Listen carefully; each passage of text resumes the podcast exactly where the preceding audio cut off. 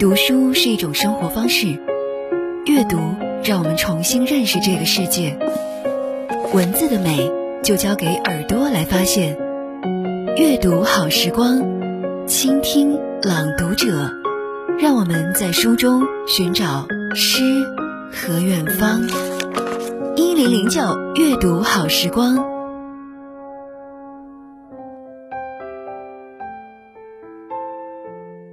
大家晚上好，这里是一零零九阅读好时光，我是范范。小看红湿处，花重锦官城。成都因芙蓉花得名芙蓉城，简称蓉城。花开花落，成都人的芙蓉秋梦，不仅扎根于蜀地，更深植于这个城市的历史记忆中。今天为你分享的文章叫。芙蓉独自芳，作者宋月。闲来无事，想起白河公园的芙蓉花该开了吧？信步前往，只见白河依旧静静的流淌，白鹤在浅水处悠闲的散步，两岸的芙蓉花都开了，给秋天点染上了几丝欢快的色彩。芙蓉花开得正好。初开的芙蓉花明丽动人，红得如粉，白得似绸，红白相间，恰似少女的脸庞。这是芙蓉花最美的时候，树上只有初开的花和一个又一个花苞。芙蓉花清丽典雅，美而不艳，美而不俗，仿佛是舞台上的青衣。一举手，一投足，都显出成熟女子的优雅与淡然。天空有些阴沉，路上的行人不是很多，这样的天气让人感觉有些压抑。可是这些花却开得无比烂漫，三三两两的行人见到芙蓉花都非常兴奋，有的在选择角度给花拍照。有的则摆出各种姿势与花合照，希望留下这份美好。春华秋实，这是人们固有的观念。秋天是丰收的季节，橙黄、橘绿、柿子红，是许多地方都能见到的景象。可是花在这个季节却是稀罕物，尤其是木本植物，秋天开放的并不多见。一旦开放，总能吸引人们的眼球，引起人们较多的关注。芙蓉花是成都市的市花，一到秋天，不管是在城市还是农村，到处都能见到芙蓉花在绽放。由此，你也可以看出成都人对芙蓉花的喜爱。在其他城市就很难见到如此多的芙蓉花。芙蓉花喜欢温暖潮湿的环境，成都这个地方也最适合芙蓉花的生长。成都种植芙蓉花的历史非常悠久，唐代诗人张力在《咏蜀都城上芙蓉花》里写道：“四十里城花发时，锦囊高下赵坤为。”这首诗表明，最晚在唐代。成都的芙蓉花种植已有相当的规模。薛涛这位唐代最著名的女诗人，制作出桃红色的指尖，人称薛涛笺，用的材料就有木芙蓉的皮和芙蓉花的枝。当然，真正让成都与芙蓉花成为一个整体的，是后蜀王孟昶。为了得到花蕊夫人的芳心。后蜀王命人在成都广种芙蓉。据《成都记》载，孟后主闯于成都城上遍植芙蓉，每至秋，四十里如锦绣，高下相照，阴明锦城。每到秋天，成都的芙蓉花花团锦簇，自此成都被称为蓉城，其名流传至今。自后蜀王猛闯之后。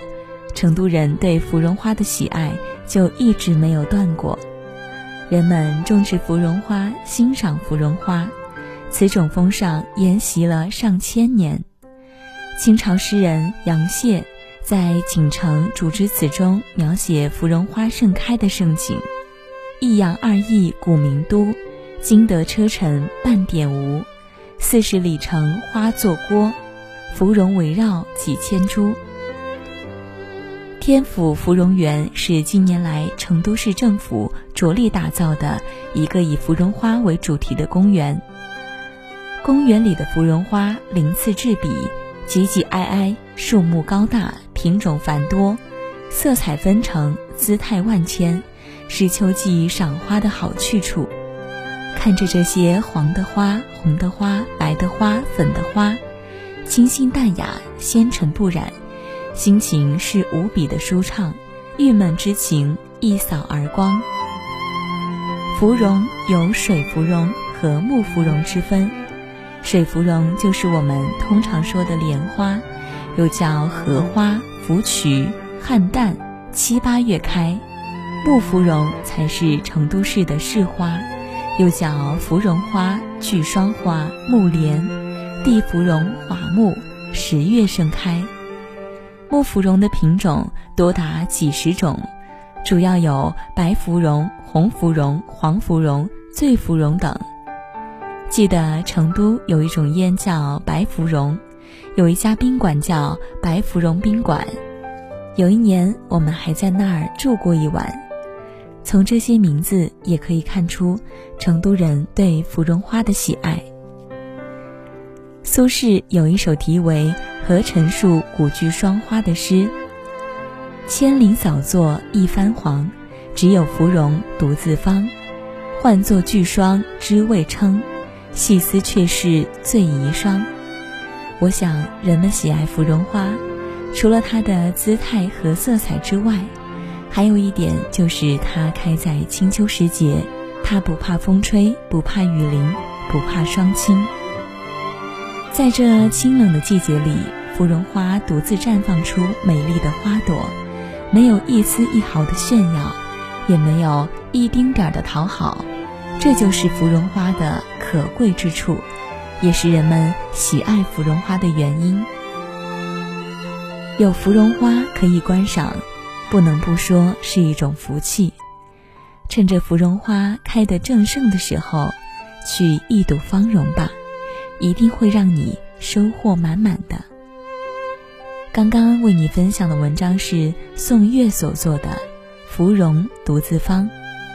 芙蓉作为成都市的市花，有着独特的魅力，每年都吸引众多摄影爱好者和市民对着它咔嚓咔嚓。千林扫作一番黄，只有芙蓉独自芳。霜天独艳。不愿萧瑟，不愿秋，这就是芙蓉花。这里是一零零九阅读好时光，感谢您的收听，我是范范，晚安。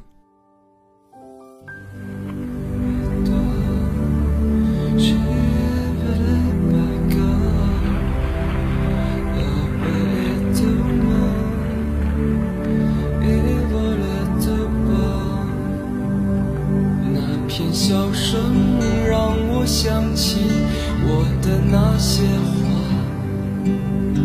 在我生命每个角落静静为我开着。我曾以为我会永远守在他身旁，今天我们已经离去，在人海茫茫，